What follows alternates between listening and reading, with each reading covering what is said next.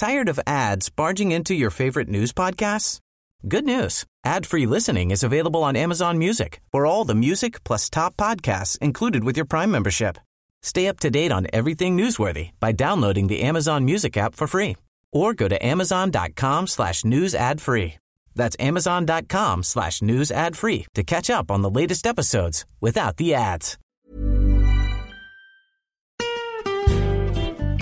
Hi, this is Karen Brown.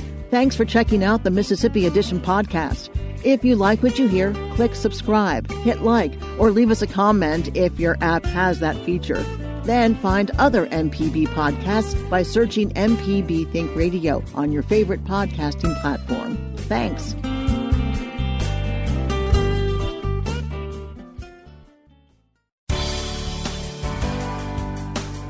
Good morning. It's 8:30 on Tuesday, February 18th. I'm Karen Brown and this is Mississippi Edition on MPB Think Radio. On today's show, it appears that the Pearl River is currently at 36.74 feet and that we believe that it is expected to be at or near its crest at this moment. As the waters of the Pearl River recede, we talk to MEMA Director Greg Michel.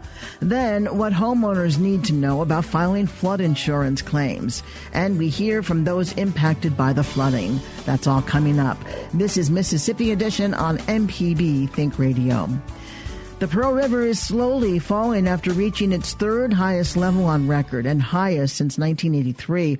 Homes and businesses along the river in Hinds and Rankin counties were greatly affected by the floodwaters associated with the swollen river. The Mississippi Emergency Management Agency is still working to monitor the continued threat of flooding in the area.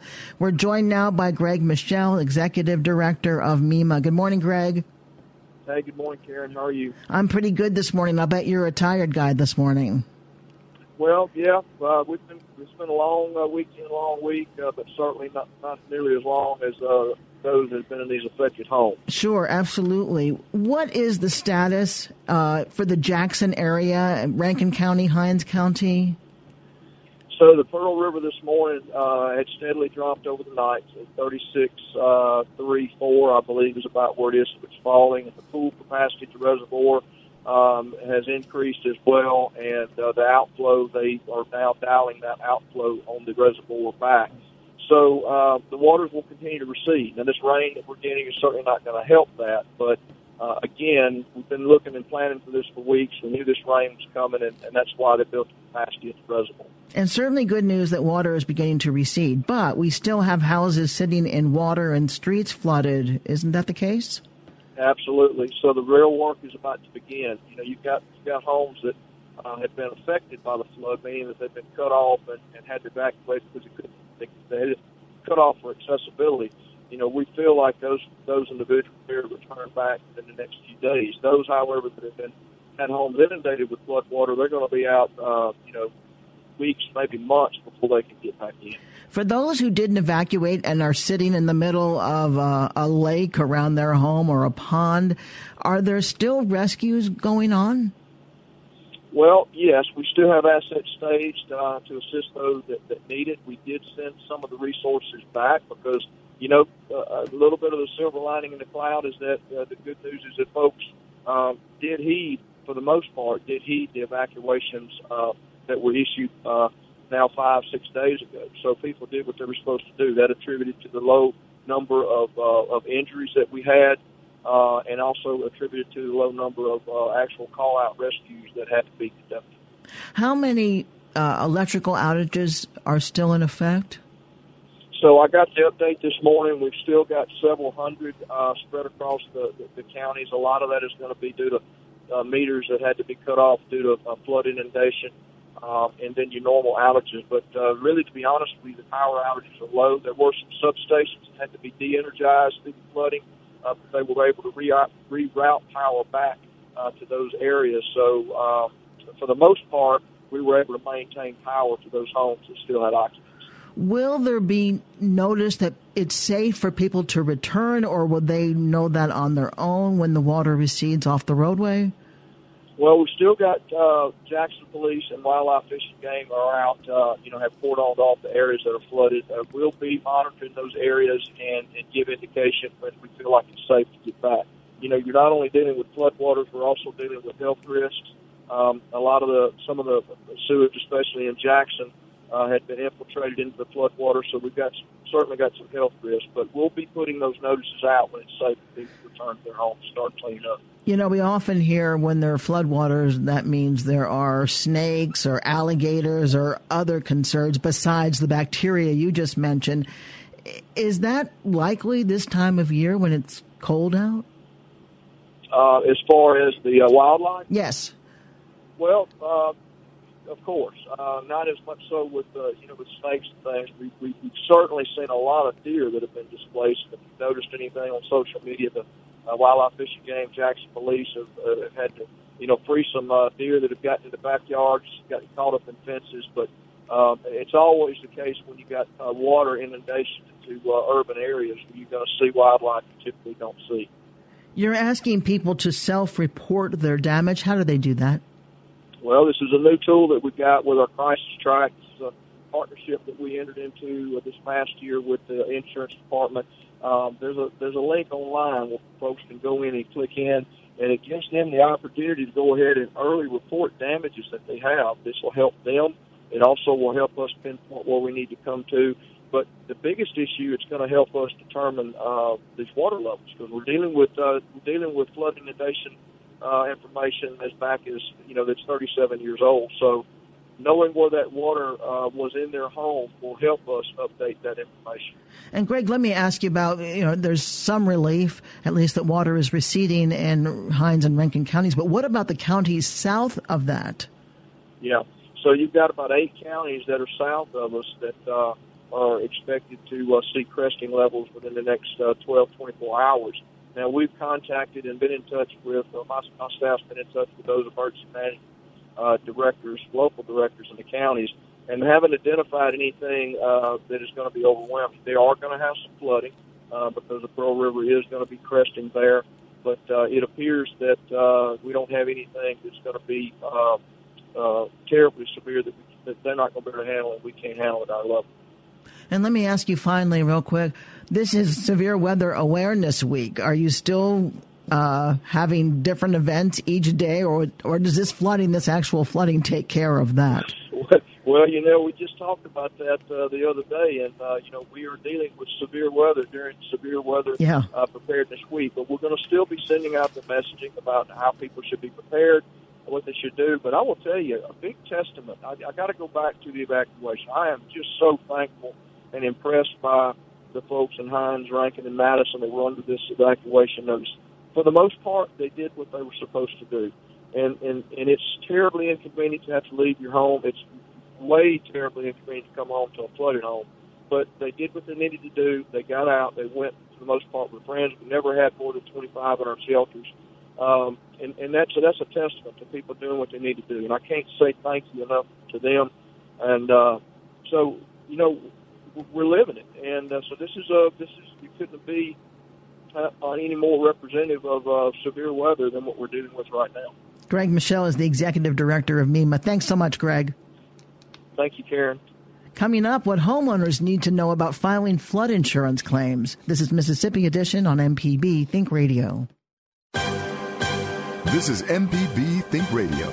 Mississippi is our mission.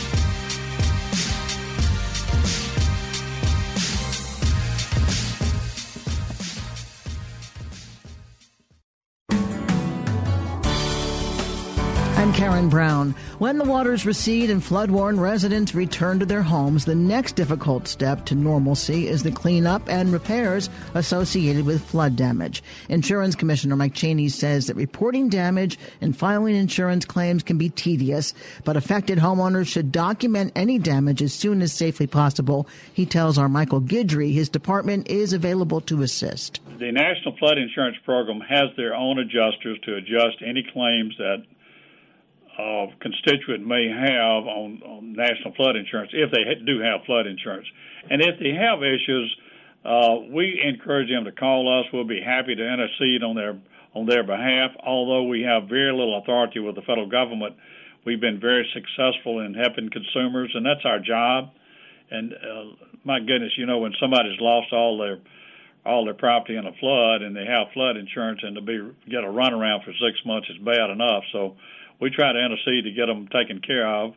And we do have some people that have uh, private flood insurance uh, in the Rankin County area, all the way down to Columbia, and we uh, we will help those folks out too. That's uh, that's usually not a problem. And if, if people have flood damage, they should take pictures whether they have flood insurance or not uh, because we think that FEMA may come along and there may be some grants to help these people out. And you may think you don't have much damage if you only have six inches of water in your home, but six inches to three and a half, four feet, it's all the same. What, what's what's a good window for going in and assessing the damage and, and trying to get all that information gathered to be able to report? Uh, the best window for people to go in and try to take pictures is after the water's gone down, and MEMA, which is the Mississippi Emergency Management Agency, uh, the governor or, and or the local sheriff's department say it's okay for you to go back in. Don't go back into the property just because the water has crested and the flood stage is crest. Wait until the water's down and it's safe to go back in. You got to remember, you still have snakes. Some cases we uh, this morning we saw alligators, so uh, there are all kind of varmints that come with rising water. In addition to that, you have um, bacteria that's in rising water. It tends to raise the bacterial levels significantly, so one could get sick. Wait until you're told it's okay to go back in. You said earlier that six inches to three feet, it, it's all the same, and you mentioned some of the um, some of the, the, the safety concerns with that. For people that are experiencing that type of flooding, what what what is normally the extent of that damage? Well, the extent of that damage would normally be that if you have just say six inches of water, you're going to have some damage to the sheetrock in most homes. If you have wood paneling, that'll be damaged also. Uh, you can have damage to your foundation, uh, unsettling because it uh, loosens a, um, the soil up under those slabs if you have a slab foundation. And you've got to get all the mud out and the dirt and the critters and the bacterial and uh, you've got to disinfect. It's a complicated process, and they have to cut at least they being the homeowner or the con- contractor has to cut out part of the sheetrock to replace it. Now, let me let me give a word of caution. When you go back in to look at your house and assess the damage, and someone comes out and says, "Look, I can get to you first for an extra three or four hundred bucks," put your put your antenna up to say, "Be careful here. Don't get someone out that scams you just because you've been in a situation and saying that the insurance company will pay for it when they won't." Get a reputable contractor. If you're in doubt, call the Department of Insurance.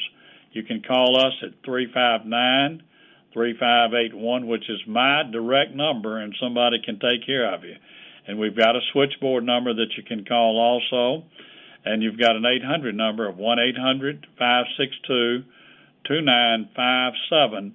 And the department will be happy to answer your questions. Any other tips uh, that I didn't hit on? Well, the other tips that we would tell you is don't cut your power on immediately when you go back in because you may burn your house down.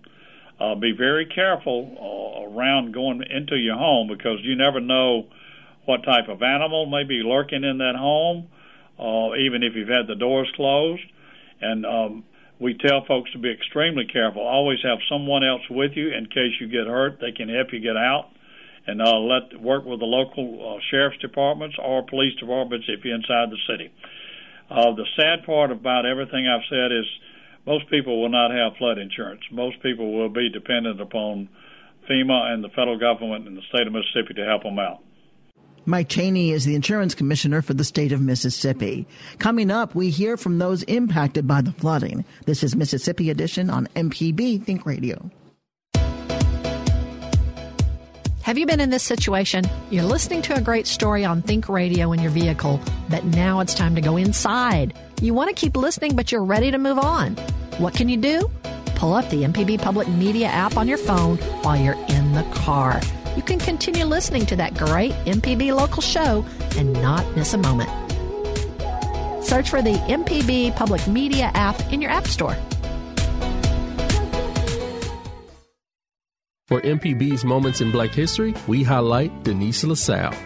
After finding her voice in the church of her childhood home of Belzoni, she switched to R&B music and in 1971 created a number one hit, Trapped by a Thing Called Love. But it was not until she signed with Jackson-based Malaco Records that she became known as the Queen of the Blues. In 2015, Denise LaSalle was even inducted into the R&B Music Hall of Fame. This has been MPB's Moments in Black History. This is Mississippi Edition on MPB Think Radio. I'm Karen Brown. Shaunta Durr is a resident of Rollingwood in northeast Jackson. She and her family were forced out of their home late last week as the waters began to rise. When the river crested Monday, the water was as high as the doorknob on her front door. Durr tells MPB's Ashley Norwood they could see the waters quickly rising over the weekend. We watched the news, and of course, we always watch the weather we decided Thursday night that we were Thursday during the daytime that we would get a U-Haul truck and evacuate a good bit of our stuff on Friday. But we still have stuff in the house because it's hard to pack up a whole entire house in one day. Talk about that process. Like, how did you prioritize what you wanted to save? Like, like you know, moving things around. What was that like? Well, honestly, we didn't prioritize it. When my dad came over on Friday to help us move, um, well, he really couldn't do much of anything, but he was there for more support. He said, get all soft things first. So we got the sofas and the mattress and all chairs. And then after that, we started getting wood pieces, but we ran out of space on our U Haul truck. And then initially, when we checked on the U Haul, we saw how much space we had, so we kind of made the decision from there. But then we came back on Saturday to get all picture frames, um, clothes, shoes, anything I felt that was of any value. So you obviously can't even get to your home right now, but what are you imagining uh, is taking place on the inside, or what do you think it even looks like? I think that, um, of course, I know that it has flooded in. Um, I think there is possibility a lot of mold that will settle in, and I'm I'm really concerned about the smells. That's my um, my only thing that I'm concerned about. How, how important is it to do your self reporting for MEMA on the damages that may be inside of your home? Well, what I've been doing every time we come by, I um I get as close as I can when I have on my rain boots, and then I do a video, and I talk in the and I talk in the video, and from the video it lets you know what days I've come by. So it's just for me to keep account what's going on and how high the water was on a particular day. Can you kind of walk me through that from the days that you've been out here, how it progressed? Okay, so Friday when we came, we could we could um, drive our U-Haul down the street, but we couldn't park in our driveway. We had to park in our neighbor's driveway because um, our house had more flood water than our neighbors. So we had to bring our furniture across their driveway. As we were putting our furniture inside of the truck, we noticed that the water started building up quickly. So that kind of made us panic a little bit, but not too much. But that made us think in our mind that we didn't have long. So between Friday and Saturday morning, there was a huge difference in the increase of water. And so, where are you now? I know you you had to evacuate. Where where are you and your family? Right now, we're living outside where I roll with my parents. My parents have lived in um, off Road now for 30 years. So they have been so gracious, and it's just a blessing that they're still here to let us live with them until we get all this situated. Also, my mother-in-law and has opened up her own open up her home. And a lot of other people have been very very nice saying if we need anything. Um, a lot of prayers have been sent. A lot of people have been calling. So i'm just very thankful for the love being shown to us during this you know disastrous time disastrous is a good word to use because I'm sure this has interrupted your life and your family's life in so many ways. Can you kind of talk about how it has interrupted your lives and what that feels like? Um, it's interrupted our lives in a lot of ways. Um, like I stated earlier, I have three little girls 14, 7, and 3. Um, my seven year old goes to school right around the corner, so that's going to be a lot. But you know what? I'm not going to complain because it could be worse. I couldn't. I, I could be at a point where I didn't have a vehicle or my car flooded out. Uh, like I said earlier, I'm just thankful to have the um, resources that we need to to do the things that we need to do. Um, not so much we're feeling out of place because we go over to my mom's house probably about two to three times a Sunday. So the girls are used to going over there. So she's made us, and my dad has made us feel extremely welcome. Do you have flood coverage? We do have flood coverage. I'm really being honest, not a lot, but we have some. I just checked on it this morning. Um, we didn't think that anything of this magnitude would take place. So, being honest, at the time when we got coverage, we were getting what we could afford, like most people have stated that I've talked to. Shaunta Durr is a resident of Rollingwood in Northeast Jackson. Morton McKeigney of Riverwood considers himself fortunate. His home, which flooded in 1979, was spared this time. But he tells our Kobee Vance, despite experiencing his third flood warning, he still gets anxious. Well, I guess the the biggest thing is just the anxiety of you know wanting to know whether you're going to get flooded or not. And at 38 feet, most people in this neighborhood, you know, would be all right. There's several houses down through there that have um, basements, and that they uh, energy cut the power to them yesterday, so they're totally without power. So, have people been moving out uh, fairly often?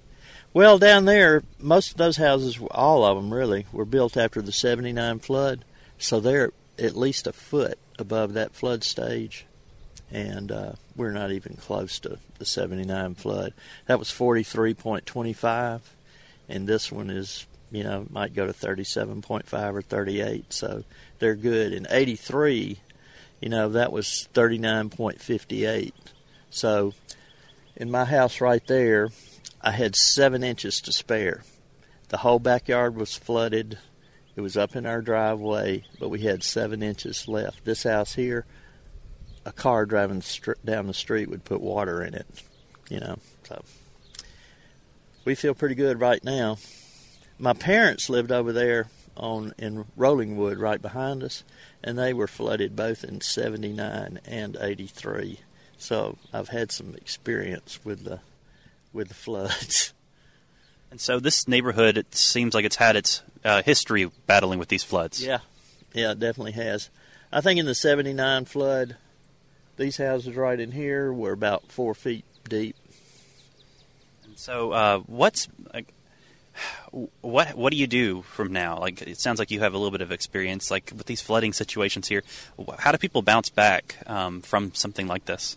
Well, if you get flooded, now more than likely you have flood insurance. So that's a lot better.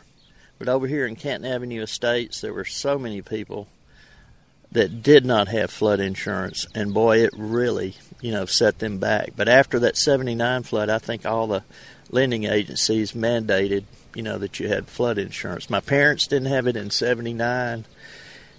And in those dollars days, I think they incurred about twenty thousand dollars of loss since they had a an upstairs. We got a lot of things up to their upstairs, so that's the salvation of a lot of people. You know, if, if they have an upstairs, uh, we have moved some things out in anticipation not of this event, but of the rest of the spring. We're just trying to get prepared for the possibility of a big one because this is not a good start to the spring. And you mentioned earlier that it looks like this person uh, in the house to my right has just moved out entirely. Yeah, um, they, they, have, and they don't have any intentions of coming back. They're gone.